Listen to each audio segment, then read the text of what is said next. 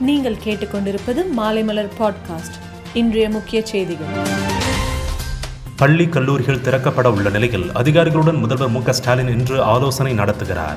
நெல் கொள்முதல் செய்வதில் தமிழக அரசு சுணக்கம் காட்டுவதாக முன்னாள் அமைச்சர் ஓ எஸ் மணியன் குற்றம் சாட்டியுள்ளார். ஒரே நாடு ஒரே தேர்தல் என்பதை அதிமுக வரவேற்கும் என்று வைகை செல்வன் தகவல் தெரிவித்துள்ளார். மதுரையில் கட்டப்பட்டு வந்த பாலம் இடிந்து விபத்து நேர்ந்தது குறித்து அமைச்சர் மூர்த்தி அஜாக்கிரதையே விபத்திற்கு காரணம் என்று தெரிவித்துள்ளார். கொடநாடு கொலை வழக்கில் மறு விசாரணை செய்வதில் தவறில்லை என்று சமத்துவ மக்கள் கட்சி தலைவர் சரத்குமார் கூறியுள்ளார். டோக்கியோ பாராலிம்பிக்கில் ஈட்டி எறிதலில் இரண்டு பதக்கங்களை வென்று இந்தியா அசத்தியுள்ளது. வட்டு எறிதலிலும் இந்திய வீரர் யோகேஷ் கந்துனியாவுக்கு வெள்ளிப்பதக்கம் கிடைத்துள்ளது. கொரோனா பரவல் அதிகரித்த காரணத்தால் கேரளாவில் இன்று முதல் இரவு நேர ஊரடங்கு அமலுக்கு வருகிறது.